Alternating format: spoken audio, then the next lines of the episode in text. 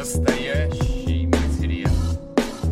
Информация произведен и или распространен иностранным агентом, общероссийским, общественным движением защиту прав избирателей «Голос» или касается деятельности иностранного агента общероссийского общественного движения в защиту прав избирателей «Голос» 18+.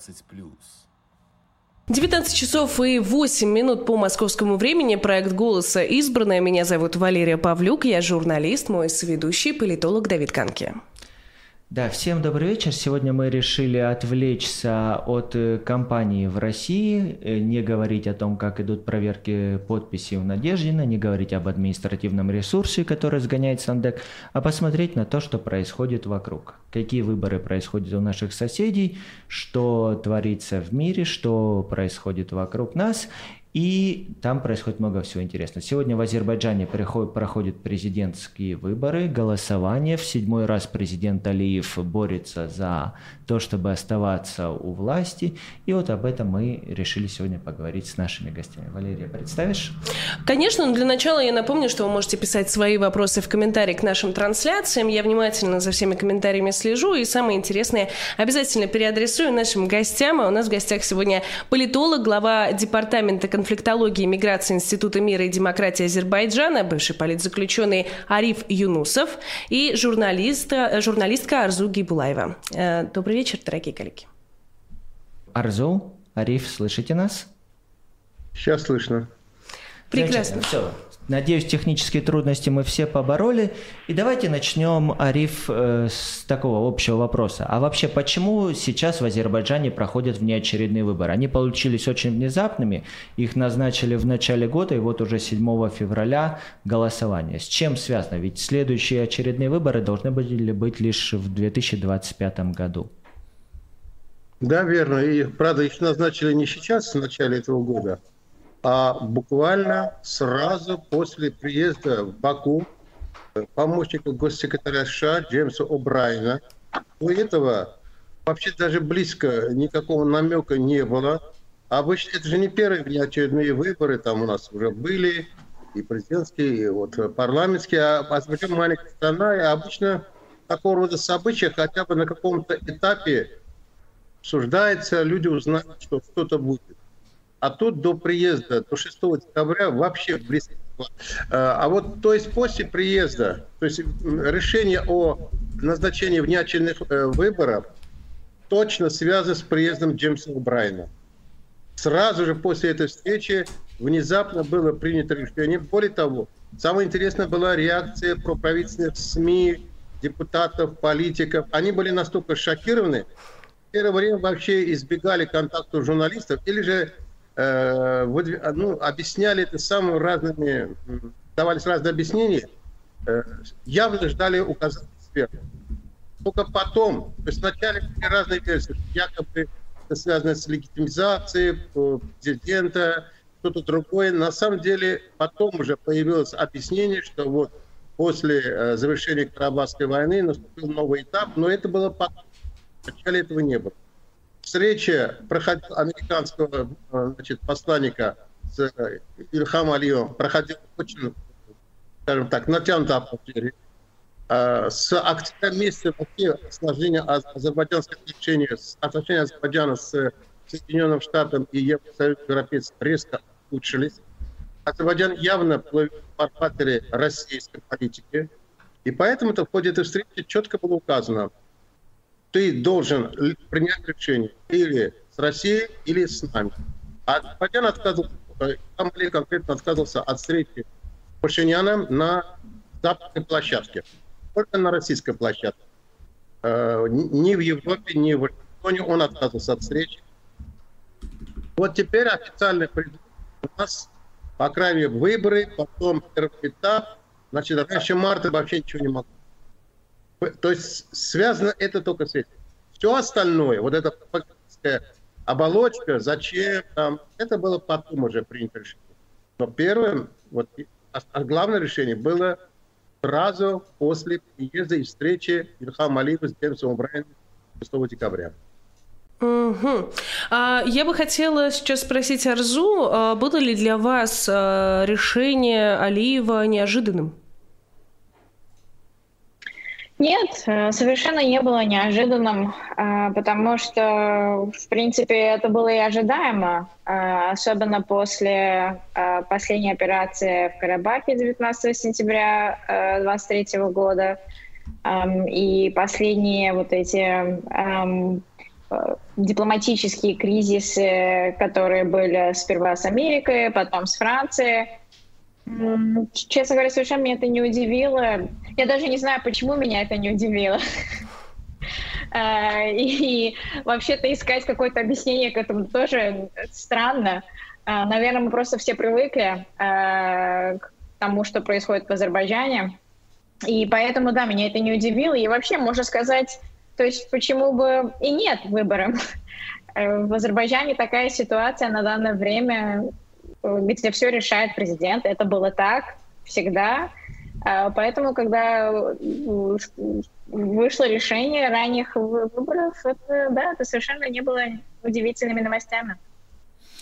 Арзу, ну а что вообще для азербайджанцев, для азербайджанского общества значат выборы президента? А, Алиев э, находится у власти уже больше 20 лет. Вместе с его отцом с момента получения независимости, с момента основания Азербайджана их клан управляет государством. Как люди воспринимают эти выборы? Это дорогостоящий ритуал, это праздник, это повседневность. Что для Азербайджана значат президентские выборы? Ну, смотря э, кого вы спрашиваете, где вы смотрите. Например, вот сейчас э, я смотрела празднующее видео с улиц Баку, Э, очень было похоже на празднования, которые происходили здесь, в Турции, после выборов в мае, в июне.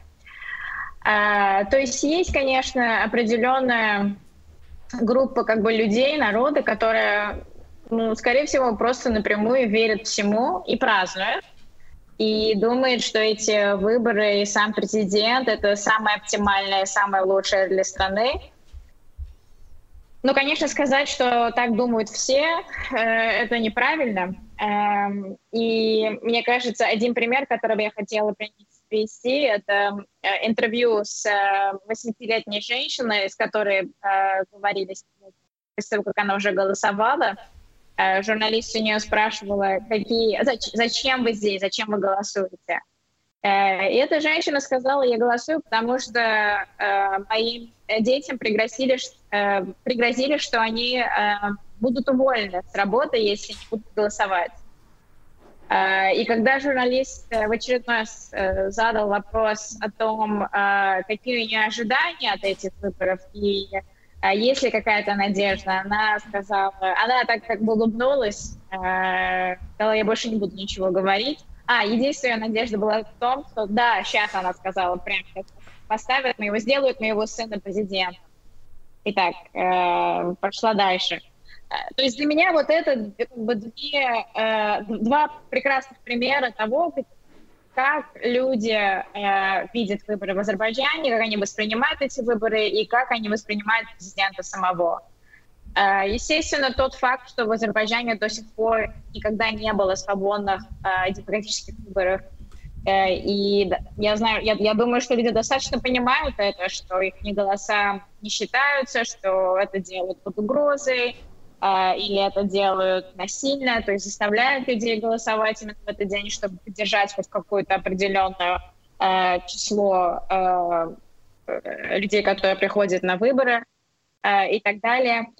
Я не думаю, что у людей осталась какая-то вера в выборы. А, но, э, опять-таки, в заключение я бы сказала, это, это как бы зависит от кого вы спрашиваете. И э, на самом деле, какие определенные мнения у этих людей существуют и насчет выборов, и насчет президента, и насчет того, что делает вообще азербайджанское правительство позвольте, я вам тот же вопрос адресую. Как вы, по вашим оценкам, что такое выборы для Азербайджана? И я бы хотела еще вот дополнение, если можно. Вы вот указывали на визит помощника госсекретаря по делам Европы и Евразии в Азербайджан накануне объявления, а, собственно, досрочных выборов. А вот э, какое э, значение имеет, ведь произошло и на фоне, это же произошло на фоне, э, скажем так, победы, а, если я не ошибаюсь, пресса азербайджанская называет Алиева победоносным. Насколько еще значение большое имеет в контексте выборов в Карабах для Азербайджана? Хороший вопрос. И скажу, что я сейчас принимаю участие в проекте, в котором мы изучаем выборы в Азербайджане, потом в России. Угу. Поэтому силу, э, то есть не только как я бы и так бы изучал, но так статью сейчас пишу об этом, и поэтому конкретно по Азербайджану я занимаюсь, я изучал все, абсолютно все. То есть я официальные материалы и предвыборные платформы, слушал дебаты э, всех кандидатов в президенты, Э, за что потом попросил дополнительную плату, потому что это очень работа, если это откровенно говоря. Ну, представьте ситуацию, что кандидаты президента... Ариф, извините, я вас перебью. А Алиев принимал участие в дебатах? Да, кстати, Путин хорошо не принимает. Вопрос. Алиев, это не царское дело общаться со своими подданными. Вы о чем говорите? Это даже настолько... Не... Он не то, что выборы, у нас очень много таких саркастических фотографий, реальные фотографии, но о них воспринимать можно вот, ну, как театр абсурда, когда Ильхам Алиев едет по, по районам Азербайджана, между ним и, так сказать, народом, который его радостно приветствует, сетка. Они там, как за концлагерем, за сеткой, а он здесь. То есть э, он не общается, он никогда. Это не царское дело. Вы о чем говорите? Это, это смешно. А, так вот, э, я все это изучал слушал и видел так, что, во-первых, э, апатия очень большая в азербайджанском обществе. Еще изучал социальные сети, конечно же. Апатия очень большая.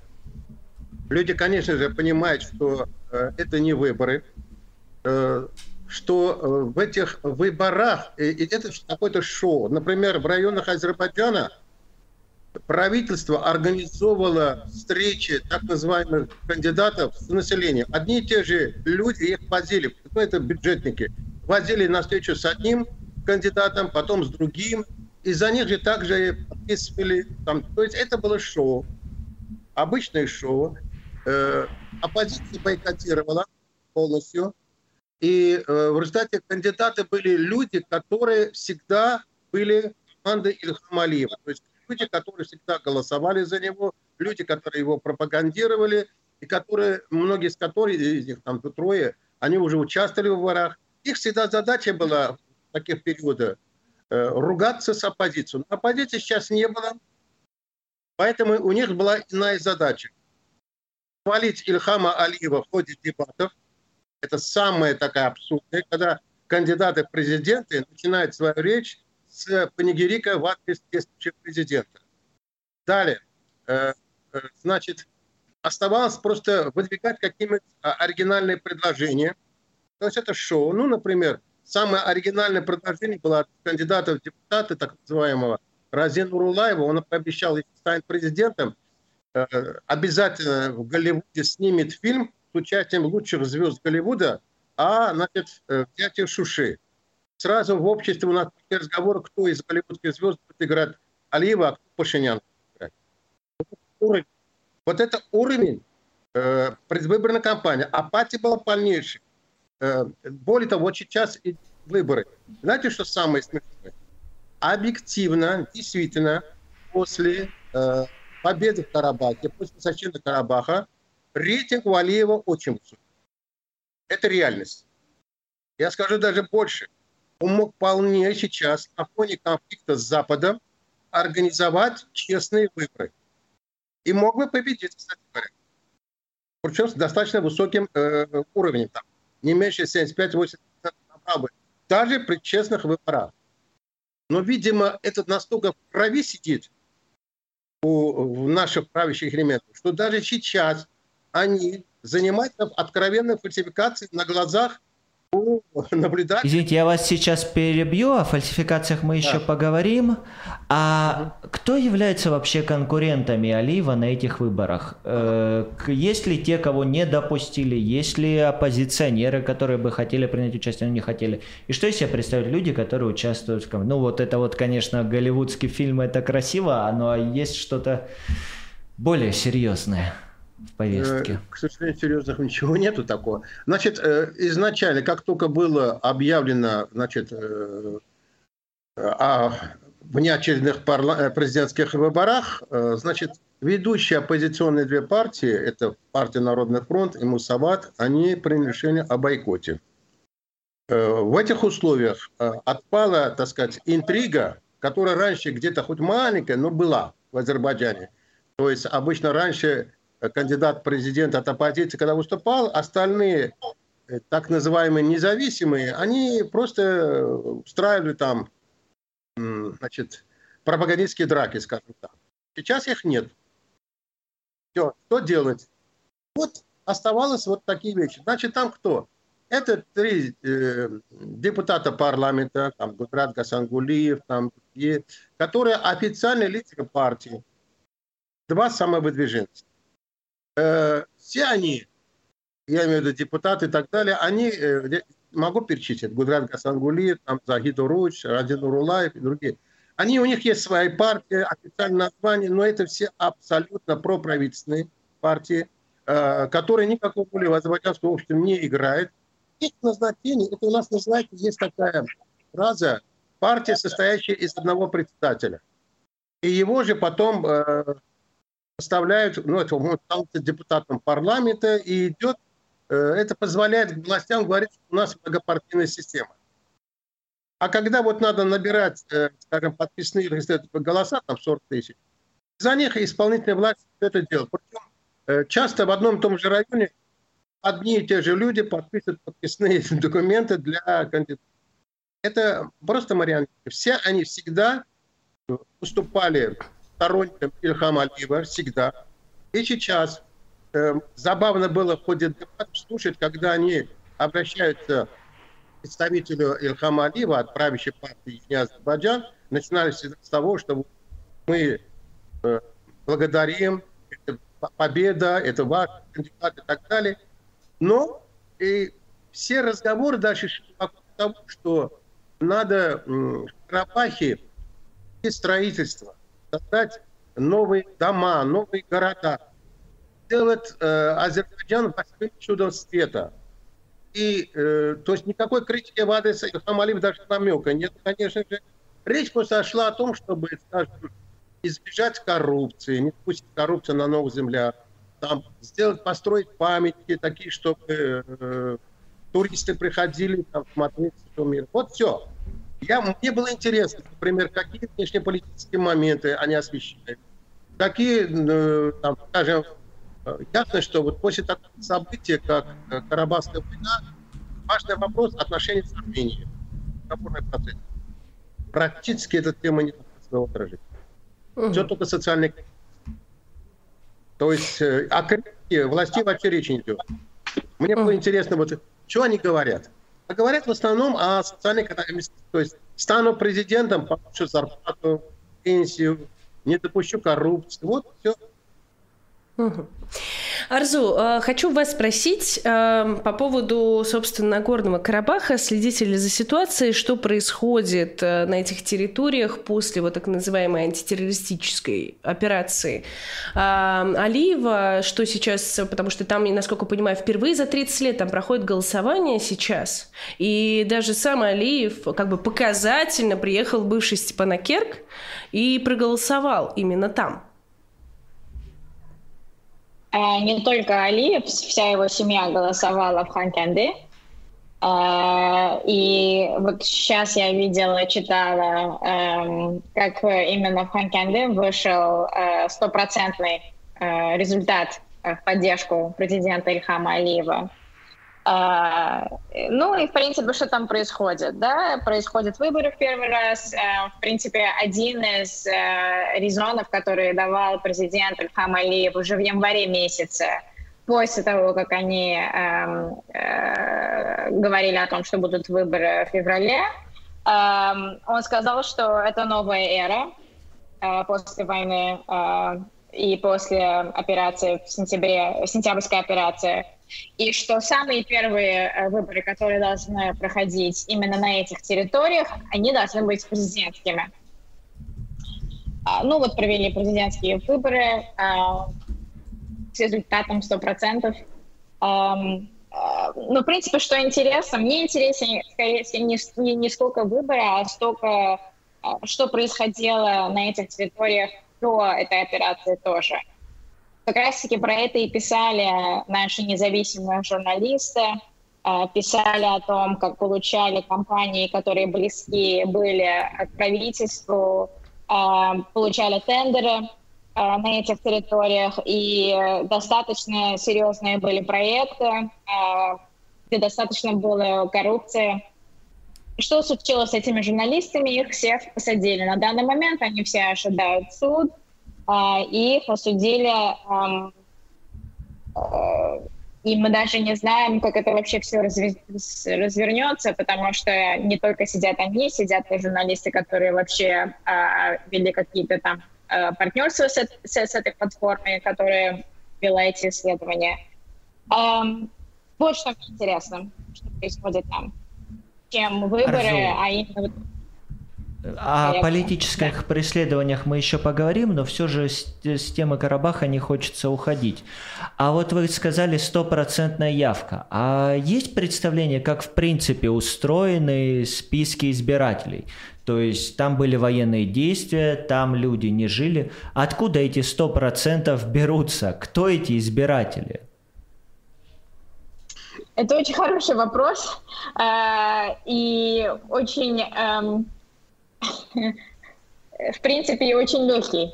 Э, вообще, когда смотришь на результаты по всем выборам, не только сегодняшним, а по стране, исторически, э, эти списки публикует Центральный комитет. Эм, и в этом списке, в принципе, даже бывают мертвые души. А, может быть, э, Арифей э, тоже захочет ответить на, на этот вопрос, но э, списки готовятся буквально потому, как, как, как, как хочет Центральный комитет. Но, Арифей, может быть, вы имеете какую-нибудь другую информацию про то, как эти списки готовятся? Ну, проблема в том, что в Карабахе, вот сейчас Ильхам Алиев действительно поехал туда – я не очень уверен, что он действительно там был.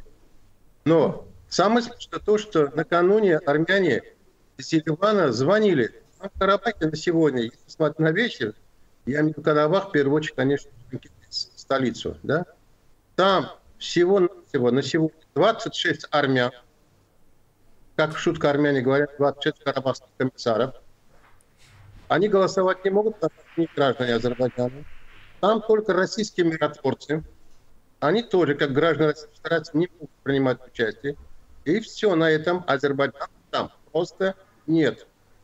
То есть живущие там армяне говорят, мы, мы вообще азербайджанскую даже полицию глаза не видим, везде только россияне, российские, и мы, и все. То есть как там проводить выборы, э, я не совсем понимаю, я могу только допустить. Э, это очень легко делается. Рядом Шуша, там военный гарнизон. Ну вот результаты голосования в военном гарнизоне припишут, ну, поделят пополам или что-то припишут там и в Панкенти. Но, повторяю еще, в настоящем столице Карабаха, Панкенти, причем Сепаратец, как армяне говорят, там азербайджанцев вообще населения нет. Там вообще нет. Там армяне и россияне. Все. Э, что касается других мест, там есть, конечно, азербайджанцы. Резко сократилось в силу многих причин. Скажем, половина э, азербайджанцев, которые были в Латине, ехали, потому что строительство того очень оказаться с большими дефектами. Они не выдержали, уехали. Э, там тоже может быть, э, скажем, списки заранее готовятся, но повторяю еще раз, речь идет о голосовании слова. Речь может идти только о бумагах, что в бумагах напишут. Поверьте, в Азербайджане все, что угодно могут написать бумаги цель. Так, вот как сказал Арзуханам, это действительно наша реальность, когда очень много там мертвых душ будет. Или просто у нас фамилии никто не смотрит. То есть этот ЦИК, когда дает, вы же внимательно не изучаете списки. Там мало кто интересуется. Настолько эта тема э, скучная для Азербайджана, что заниматься изучением списка может только человек, которым просто реально будет. Но журналисты, которые изучали, мы много раз э, находили э, мертвых душ там, а также, скажем, в условиях Карабаха это военные. Военные, военные вот вы сейчас упомянули относительно мертвых душ. А, давайте немного поговорим про вот вообще фальсификации. Да? Вот сейчас эти выборы еще не закончились, но уже есть видео о том, как а, люди ходят на одних и тех же участках, на разных участках одни и те же люди ходят и голосуют.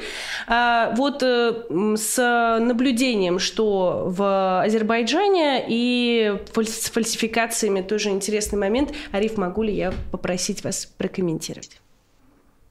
Э, да, то есть, хотя вот этот момент, честно говоря, я еще говорю, для меня это странный, потому что сегодня в условиях э, острой конфронтации у Алиева была, честно говоря, уникальная возможность, ну, хотя бы утереть нос Запада, сказать, что вот смотрите, честные выборы, я победил. Ему бы это сейчас, честно говоря, пропагандистски это было бы выгодно, потому что в следующих выборах такого шанса у него не будет. Сейчас вот победитель Карабаха и так далее, да, рейтинг высокий, вот что будет завтра, никто не знает. Но пошли. То есть карусели. Причем, знаете, что поражает? Откровенно. Там же камеры. Спокойно. На глазах у журналистов, которые также спокойно их снимают, выставляют в соцсети. Это мы можем... Очень большой. Но самое смешное другое. Вот сейчас, пока мы говорили, значит, э, появился кто-то из э, граждан, отправил журналистам, ну, независимым журналистам, конечно же, э, специально разработанный график очередной карусельной операции. То есть график есть, когда указывается, кто на каких участках должен пойти. То есть вот э, сотрудники, члены образовательного, то есть это учителя и так далее, им ставится конкретный график. Сейчас ты в это время сюда идешь, на этот избирательный участок, потом идешь туда, и этот вот этот график опубликован. Это в данном случае на сайте Мейдан ТВ можно наблюдать. То есть одно дело, когда, скажем, поручается, у нас главную роль играет э, это учителя. Почему учителя у нас становятся объектами, э, ну, скажем так, не нападок, а вот этих сарказма, что ли. Потому что на их плечи возлагается, вот они ходят. Вот, как правило, вот попадают на прицеле. Но ну, оказывается, э, есть специальный график, в соответствии с которым они должны идти голосовать и сколько надо кидать. Вот это наше ноу-хау. А, Арзу, вот э, на фоне нашего обсуждения у меня появился вопрос, и как здорово, что он появился и у наших, э, наших зрителей. А, здорово, что мы за одну и ту же тему зацепились с вами. А, вот наш зритель спрашивает. А, вы сказали, что Алиев мог победить честно. А какая реальная поддержка президента среди голосующих без, взрос, без вбросов и административного ресурса? Арзу, а вот Почему, если мог Алиев победить на фоне победы, он же победоносный, как его называли в СМИ, почему используются фальсификации? Как вам кажется?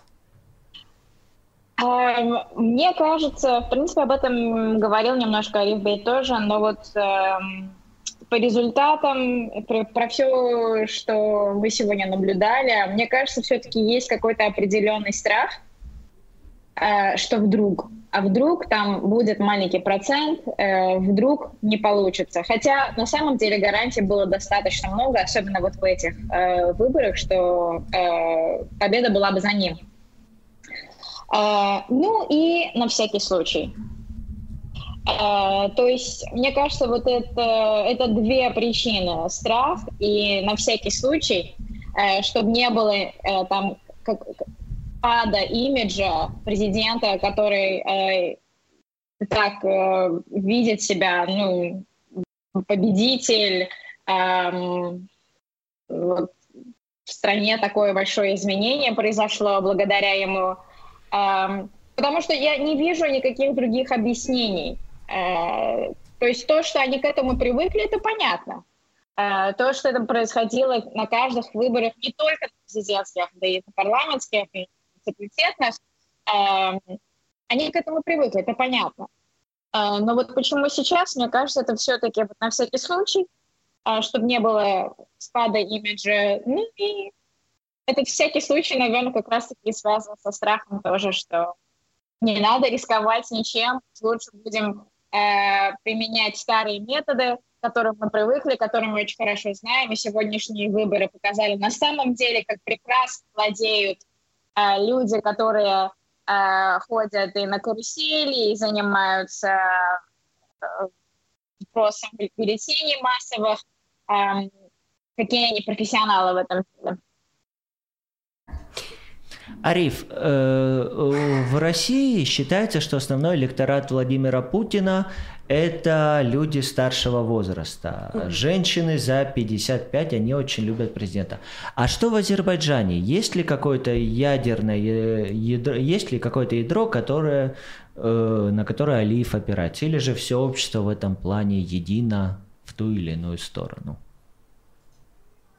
Э, на самом деле, Вопрос с Азербайджаном несколько сложный, хотя есть моменты, совпадающие с Россией. Конечно же, э, старшее поколение, э, оно, конечно же, э, там среди них большинство вот, сторонников Алиева. Но у нас просто, в отличие от России, есть карабахский момент. То есть были бы выборы чуть пораньше до этих событий, скажем, в 2019 году, там другие были бы результаты, иное отношение. Вообще Карабахский конфликт и возвращение Карабаха вызвало необычную такую э, эйфорию и ситуацию в азербайджанском обществе. Вот в первое время это взлетел его рейтинг Ильхам Алиева до очень высоких небес, как говорится. Но вместе с тем постепенно, э, понимаете, вот я посмотрел, скажем, в прошлом году вроде бы была однодневная борьба и возврат в Карабах. Но и Борис сильно того, что было в 2020 году, в 2023 уже не было. Люди как-то отнеслись как более спокойно ко всему этому. И сейчас, например, в связи с выборами, мне было очень интересно э, опросы населения, которые иногда удавалось делать на улицах столицы Баку. Так вот, показалось, что людей интересует больше социально-экономический момент, чем тот же Карабах. Если брать, скажем, молодое поколение, оно все-таки, в отличие от старшего поколения, сидит э, в интернете, там, в соцсетях. У нас вообще ситуация сложилась такая, что получить альтернативный формат можно только из-за рубежа. И очень, вот азербайджанские блогеры, азербайджанские телеканалы за рубежом, они очень популярны в Азербайджане. Азербайджанские, внутри Азербайджана масс-медиа, телеканалы, они полностью под контролем властей, поэтому по большому счету их никто не смотрит.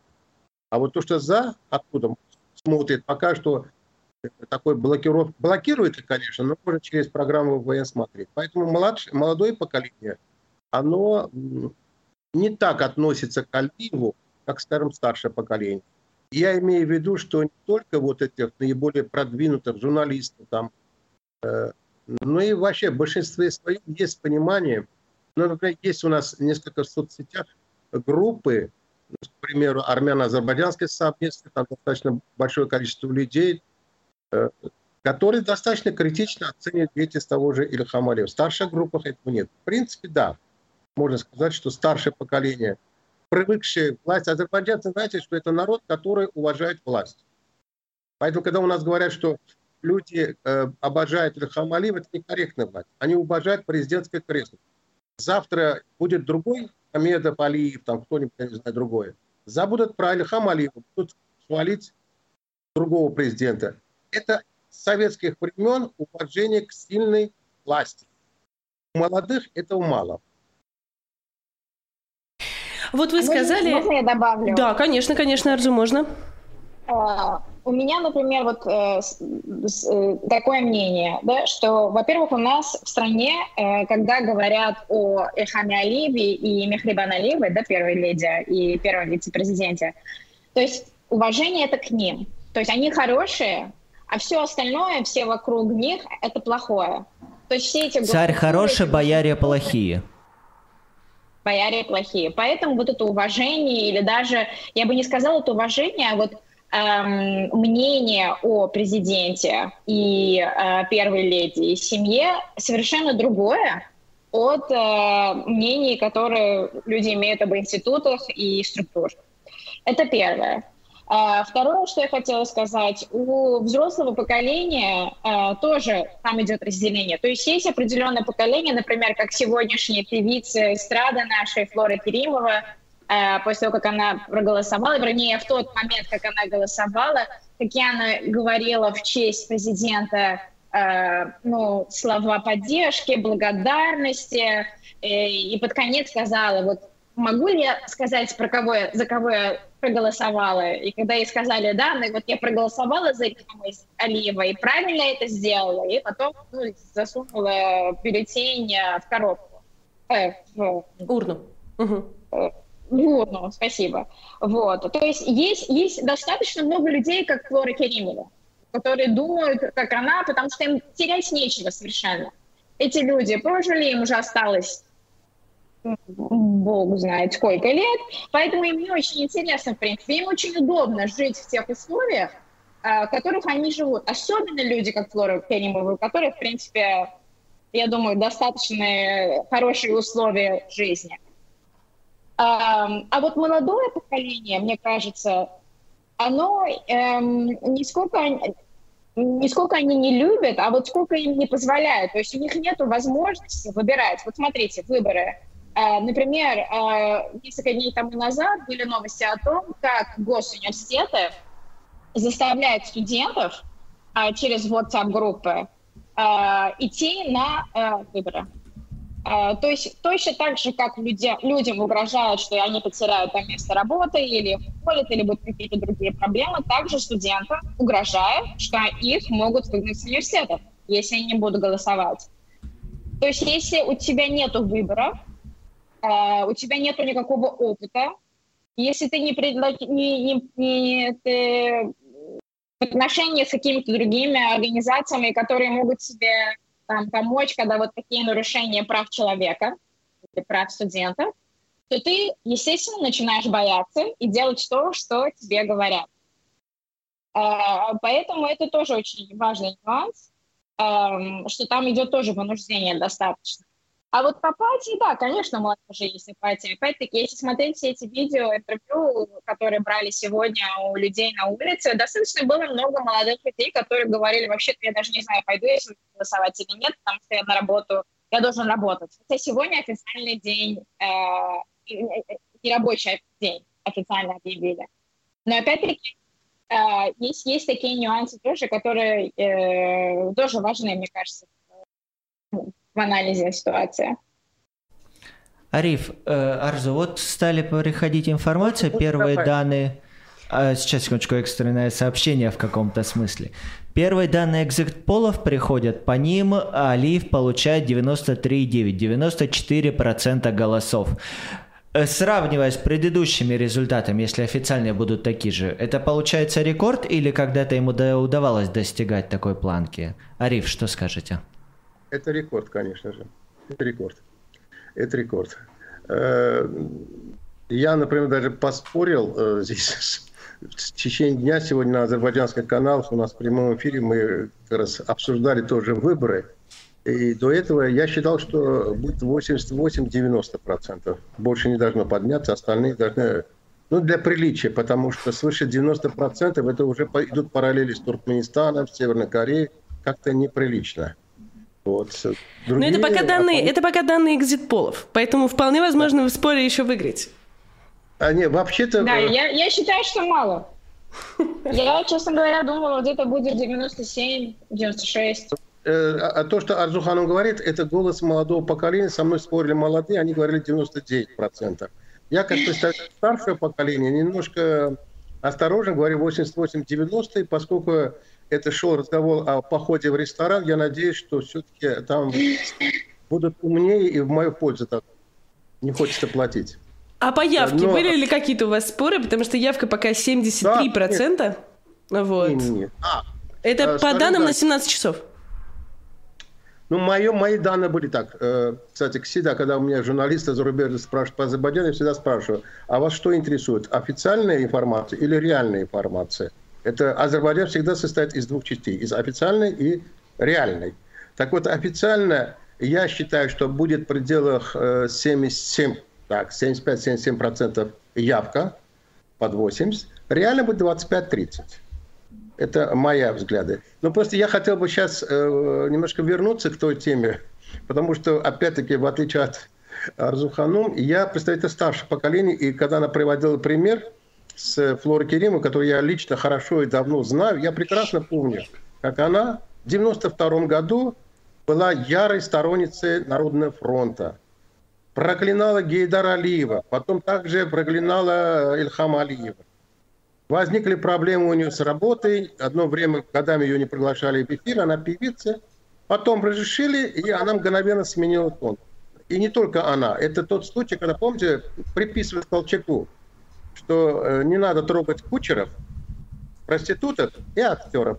Они служат любой власти.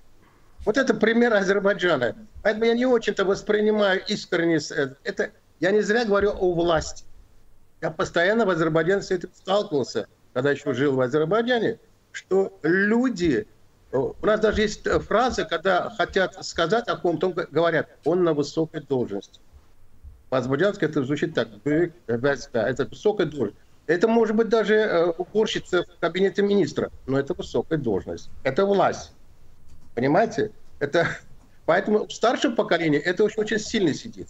Когда мне говорили в свое время про бакинское КВН, там, что они вот сторонники тебе, я сказал, что и надо им помогать, я сказал, ребята, они сторонники власти.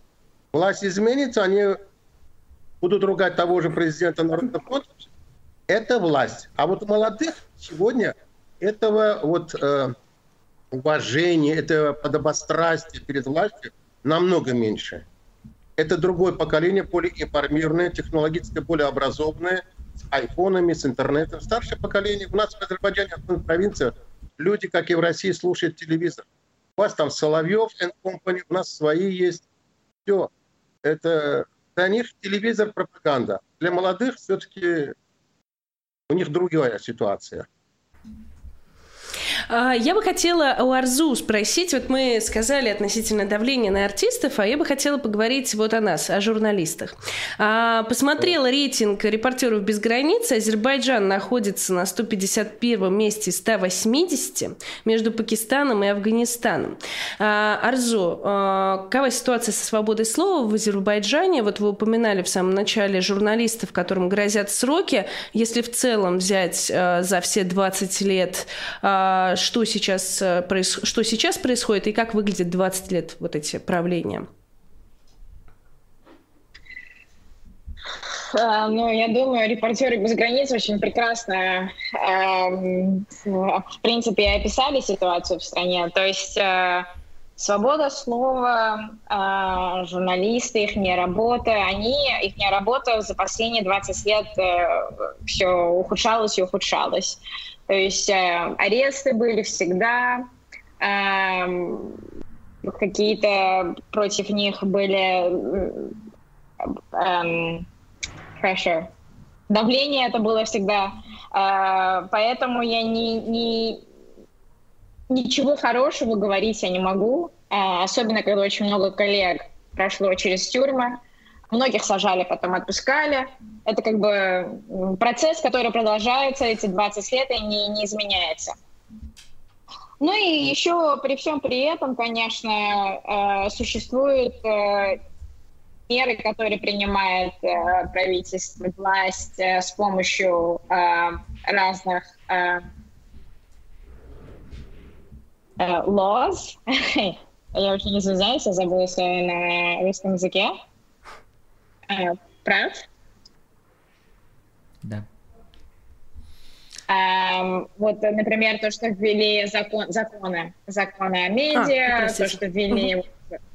да, то, что ввели законы о эм, реестре, который, эм, в котором обязательно надо регистрироваться, если ты занимаешься журналистикой, даже если ты фрилансер и так далее. Что, конечно, эм, тоже по себе проблематично, потому что многие независимые журналисты, которые на данный момент э, работают, работающие в Азербайджане, они, их медиа, на которые они работают, тоже не зарегистрированы. И, в принципе, их сайты заблокированы, э, и они считаются интернет-ресурсами.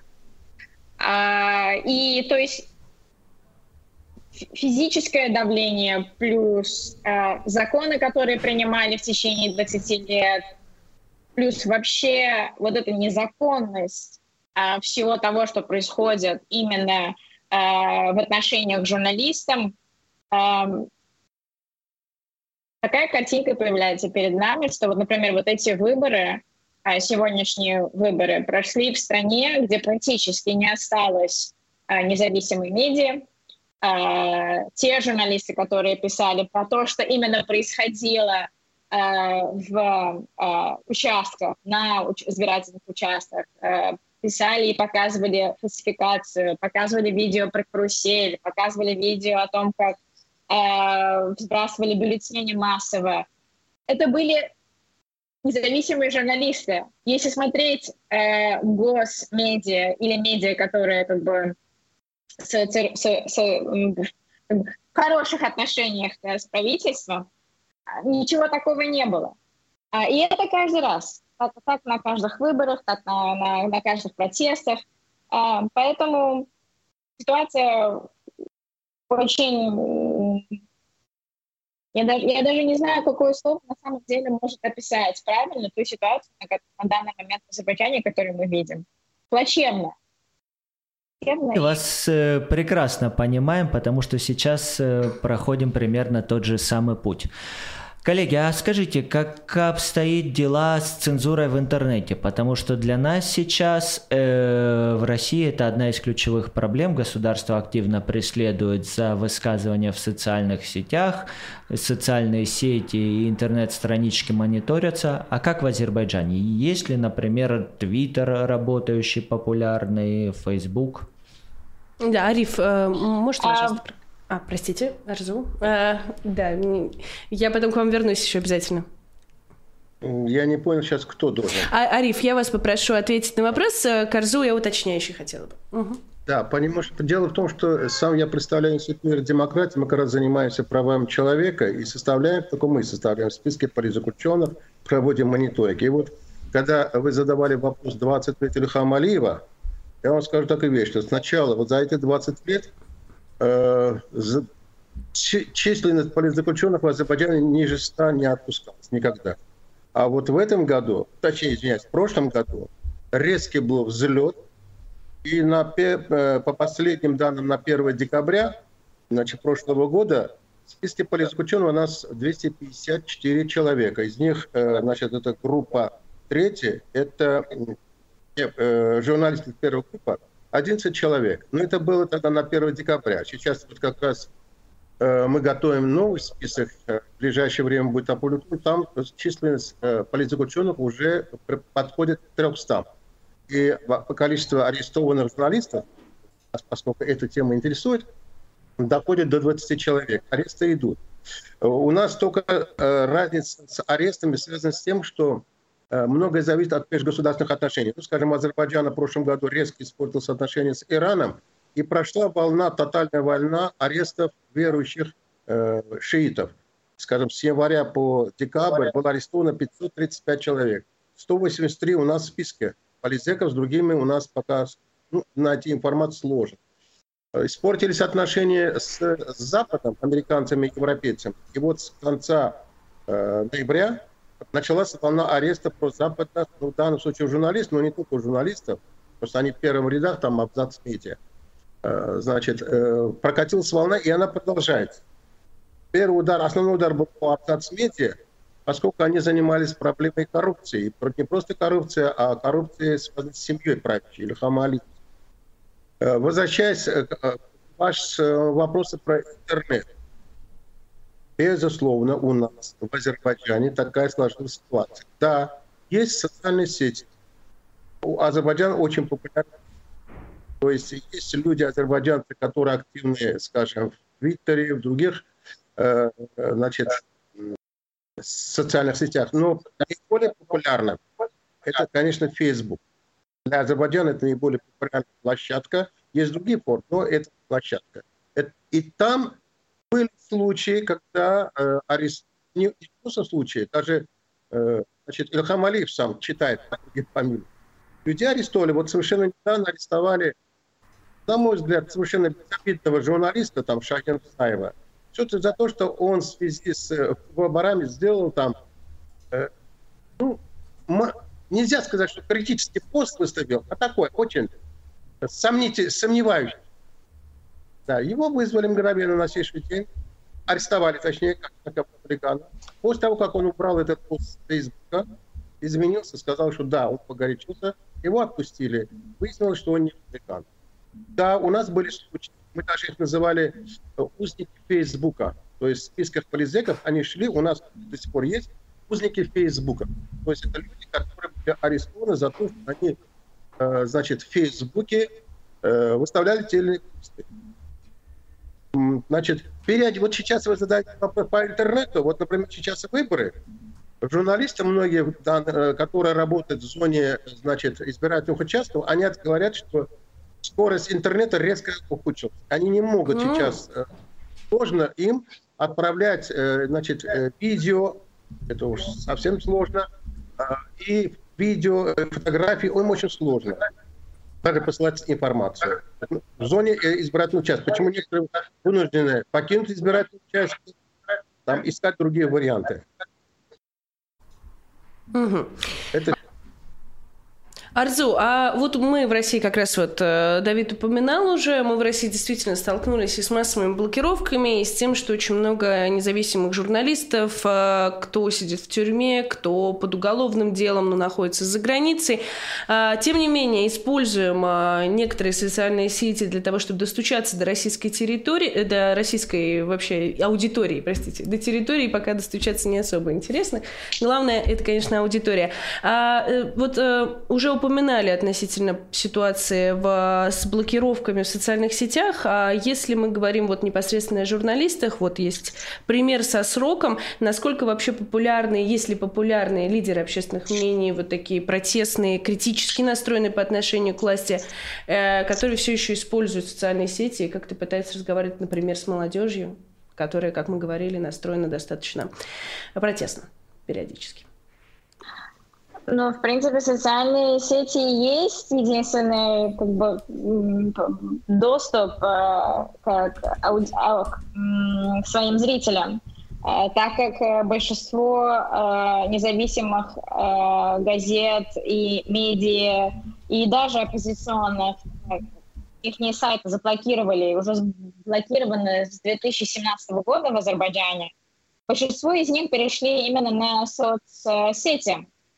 Э, где они делятся информацией, где они выходят на э, лайвы и общаются и с э, аудиторией, и приглашают гостей, и это для них как бы окно к своим зрителям, но и в то же время возможность зрителей посылать им информацию и делиться с тем, что происходит в стране.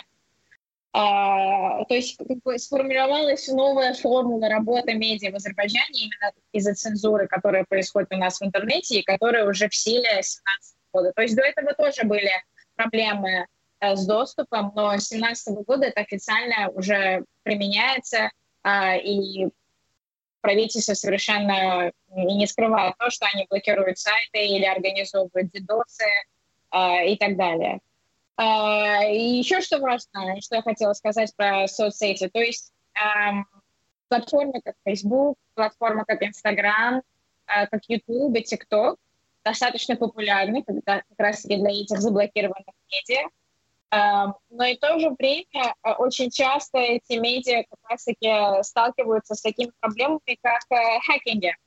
То есть кто-то хакнет их странички на Фейсбуке, убирает там иногда контент, который уже там, не знаю, месяцами, если не годами. А, и потом этот контент очень трудно э, восстановить обратно.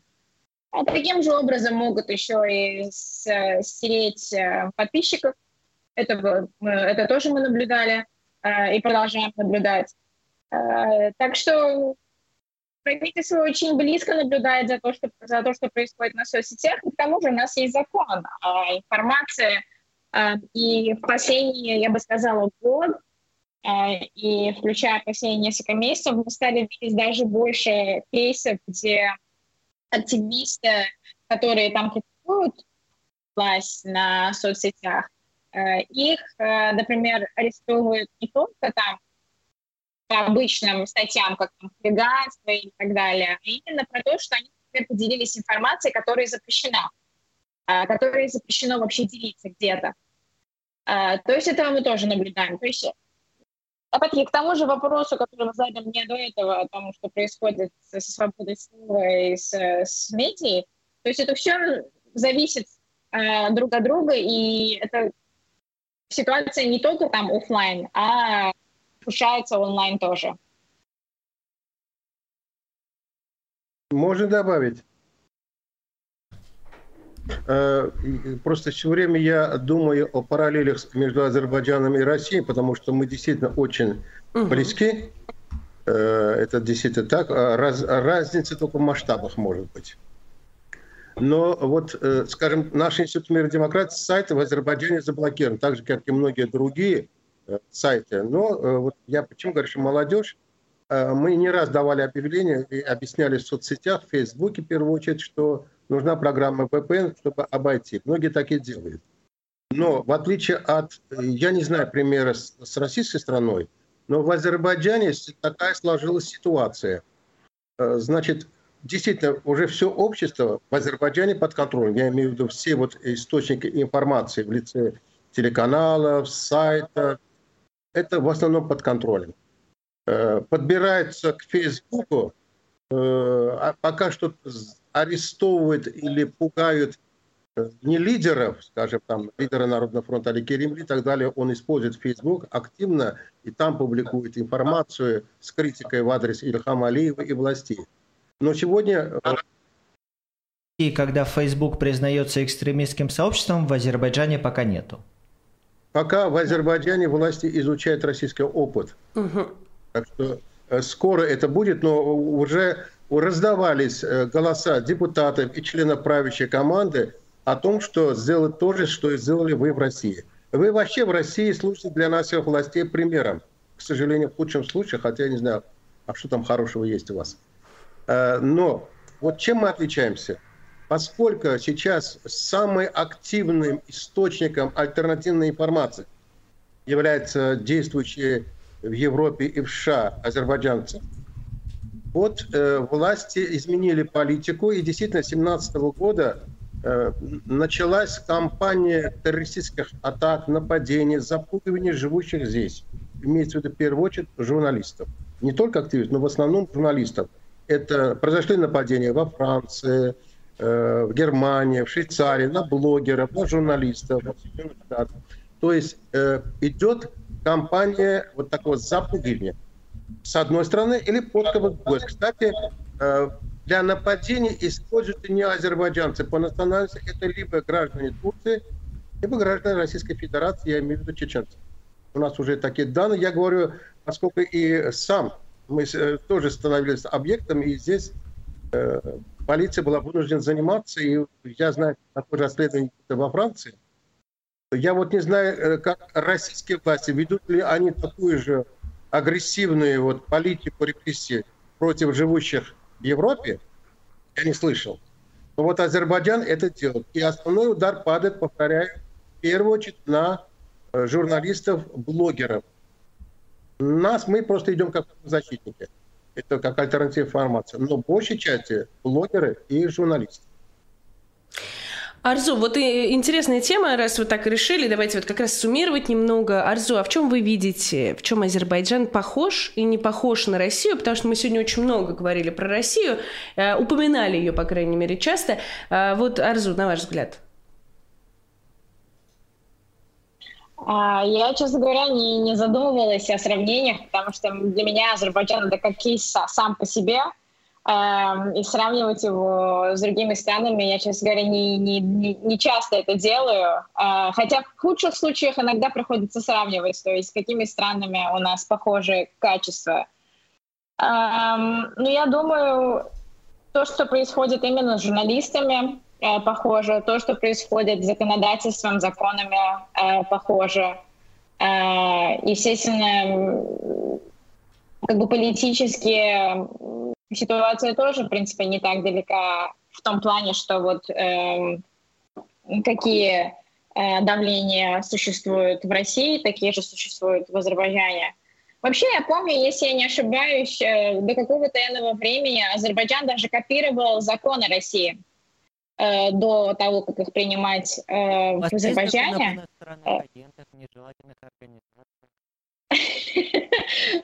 Ну, у нас есть, например, э, закон о том, как э, МПО вообще не могут получать э, доноры, деньги доноров. И, то есть у нас есть законодательство не как инагент, но похожее на инагент. И я думаю, мы, двиг, мы двигаемся э, именно в сторону того, что скоро у нас тоже будет э, похожие э, законы. Э, Надеюсь, этого не будет, но этого надо ожидать, особенно, особенно после этих э, выборов и того, что еще нам предстоит, и предстоит э, э, всем, кто остается в стране, в принципе. Ну, это получается на 7 лет еще, да? А, прошу прощения, закончу вот э, наше вот такое вот э, сравнение, попытки понять, что между нами общего, между нашими странами. А, в России многие говорят о том, что вот у нас тоже выборы президента, тоже в этом году, и многие говорят, э, что это выборы достаточно предсказуемые, и перемен пока не ждут. Ждет, ждут ли, как вам кажется, Азербайджан в каком-то обозримом будущем перемены?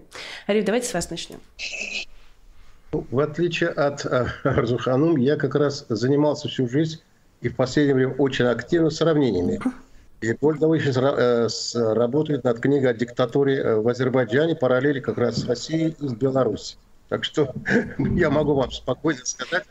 Более того, как человек, который сидел в тюрьме, прошел через пытки, я когда читал материалы пыток, скажем, публиковавшиеся в мемориале и других местах, я мог легко а, определить, человек говорит правду или нет, потому что я знаю, какие боли бывают, когда тебе, скажем, наручниками там делали. Когда я видел Навального, скажем, э, в клинике Шарите, я сразу вспомнил то место, потому что я тоже там был в той же клинике раньше, чем Закон об инагентах у нас вообще-то в Азербайджане в 2013 году была подготовка, в парламенте это обсуждалось. И там так часто э, упоминалось мое имя, имя моей супруги, что Журналисты тогда в 13 шутка называли закон о предателях Лилы и Ариф Янус. Но просто тогда а, американцы оказали давление, и наши врачи решили временно эту тему закрыть. То есть вообще-то мы раньше вас. Да. Мы отличаемся от вас в масштабе. Можно говорить о масштабах. Скажем, сколько у вас политзаключенных, сколько у нас политзаключенных. У вас больше. Хотя сейчас у вас сложнее, там мемориал разгромлен, сложно не может вести. Э, у нас легче в этом плане, маленькая страна. С другой стороны, у вас э, беспредела, скажем, в местах заключения или в отношении неправительственной организации сильнее. У нас еще есть сопротивление. Люди еще оказывают сопротивление. Э, у, у, все связано во многом еще с тем, что Путин, он как-то иначе, иного рода политик. Его уровень – это Байден, это Евросоюз, а вот постсоветские страны – это так, мелочь, не его уровень. Алиев же, он немножко все-таки, хоть и ругается с Западом, но понимает, что надо периодически с ними общаться. И говорит, делает вид что-то. Ну, тут что, проблема нефти и газа. Но общего много у нас, чем отличия. Гораздо больше у Азербайджана с Беларусью. Угу. А перемен-то все-таки стоит ждать или нет? Только в худшую сторону. Арзу, вы согласны? Да. Я, я никаких перемен не жду. Я перестала ждать перемен в Азербайджане уже давно. Поэтому выборы, не выборы, ничего не меняет. Я жду роста э, арестованных журналистов в первую очередь. Если ну, сейчас, например, это у нас... Само собой. Да, это будет... Потому что журналисты — это те, которые дают возможность людям получить альтернативную информацию. Особенно если ты журналист, который занимается опасными темами, а у нас в Азербайджане опасные темы – это коррупция, это э, связано с властной системой, все, что есть там, это критика отношений Азербайджана с Западным миром. Там и список большой, религиозный вопрос А наблюдение это опасно в Азербайджане? За выборами? Наблюдение выборов? Конечно. Да. Конечно, конечно, конечно. Уже, например, сейчас есть информация, уже э, значит, независимый Анар Мамедли, это э, представитель неправительственной организации, который занимается наблюдением за выборами. Он опубликовал э, значит, промежуточный отчет, первый, еще до проведения выборов, о том, как проходил вот этот избирательный момент, регистрация и все остальное. Это вызвало гнев правительства, и сейчас СМИ, про правительственные СМИ Азербайджан, у нас, собственно говоря, все правительственное, идет э, жесткая критика, что он враг народа, предатель и так далее. А по большому счету... Про, пропишут про всех. И про меня написали несколько дней тому назад, что вот то, что я занимаюсь мониторингом того, что происходит в интернете, цензурой, ну, если, это тоже Если про вас не пишут гадости, значит, вы плохо работаете. Ну, это какая-то извращенная логика. Э, мне кажется, что все-таки... Э, приходят вопросы в чате, э, несколько вопросов в чате, давайте блицом. Предусмотрено, mm-hmm. ли, предусмотрено ли в Азербайджане наказание за фальсификации? Были ли случаи, когда кого-то реально наказывали за то, что делали вброс, карусели или иным образом искажали итоги голосования? Вам о таком известно? Нет. Нет. Какой процент брака допустим в подписях кандидатов при регистрации? В России это сейчас животрепещущая тема, кандидат Надеждин – Э, по закону 5%, ЦИК заявил, что 15%, сейчас вокруг этого вся политическая дискуссия разворачивается. Как в Азербайджане с браком в подписях? С браком в подписях это решает ЦИК. Сколько, и, то есть играет роль не сколько брак. Вот, кстати, у вас еще что-то там идет борьба. А у нас это просто решение президента, кого пустить, кого не пустить. И если принимает решение кого не пустить, кого-то не пустить, тогда ЦИК дает ту или иную информацию. То есть это не играет роли, собрал ты подписи или не собрал. Играет роль, ты нужен власти или не нужен. Все. Да, потому что до выборов, до того, как они определились э, с последним списком кандидатов, очень много было как бы, ну, независимых, на самом деле независимых, ну и других кандидатов, которые пытались зарегистрироваться. И многие жаловались, что даже ЦИК их не принимает, что не принимает их не заявления, что Э, у них какие-то проблемы, они даже выступали э, около ЦИКа насчет проблем, но решение стоит за тем, кто решает. ЦИК реш... делает то, что ему говорит президентский аппарат. Угу, угу. Хорошо, спасибо большое, спасибо, что уделили нам время. Сегодня поговорили с нами об Азербайджане, чуть лучше мы поняли, как э, проходят выборы. А, я напомню, что были у нас в, эфире политолог, э, глава департамента конфликтологии и миграции Института мира и демократии Азербайджана, бывший политзаключенный Ариф Юнусов и журналистка Арзу Гибулаева. Спасибо вам еще раз. Всего хорошего. Да, спасибо. Ну что, Давид, вот как отличительная черта, что все еще у нас идет борьба, а сбор подписей, между прочим, идет, и даже какой-то брак имеет значение. Ты знаешь, я в сегодняшнем разговоре почувствовал некоторые нотки обиды за родную державу, потому что вот мы в наблюдательском сообществе в России всегда смотрели на Азербайджан и Беларусь как наоборот образец, куда двигаются наши выборы, наш политический процесс. А вот теперь коллеги Азербайджана говорят, что нет, они репрессиям и борьбой с инакомыслием учатся у нас. Может быть, это повод для гордости за державу, но как-то хотелось бы гордиться немного другим. Но вообще, конечно, да, э, у нас очень много общего с Азербайджаном. Когда мы говорим о выборах, переклички прям напрашиваются сами собой. Так что да. Но при этом я хочу отметить, что, конечно, э, вопрос относительно подписей и допуска, является ли это таким вот решением наверху, имеет ли это значение, идет ли борьба. Я думаю, что механизм и сам этот этап мы рассмотрим повнимательнее. Я беру на себя такую вот ответственность проанонсировать, что мы обязательно разберем а, происходящее, в том числе и сейчас. Спасибо всем тем, кто смотрел. Спасибо всем тем, кто писал вопросы и комментарии. Постарались самое интересное озвучить.